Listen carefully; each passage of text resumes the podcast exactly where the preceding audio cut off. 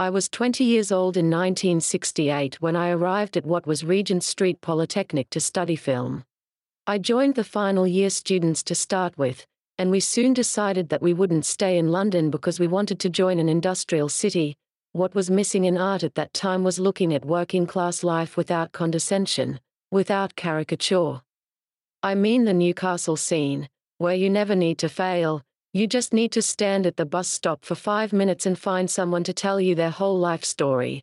I haven't found that level of engagement, openness, and people interested and curious about you anywhere else. When I was photographing, Byker was becoming a ruinous place because it was already destined for redevelopment and the buildings were not cared for. Also, Young people were leaving to look for work because the industries were disappearing.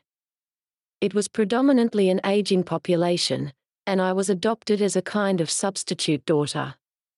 It soon became known that I was living there, and when I started photographing, I would tell people that I was doing it because I loved the place, which is true, and it was my way of communicating my enthusiasm for it.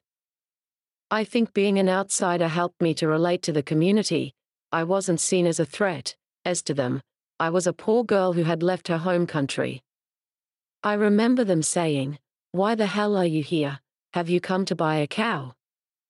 I wandered the streets day and night, chasing my heartbeat and wandering in and out of other people's lives, striving to share my excitement through photographs where words failed me. This was the beginning of my great adventure. Being a foreigner gave me an advantage. I could be nosy, and be forgiven.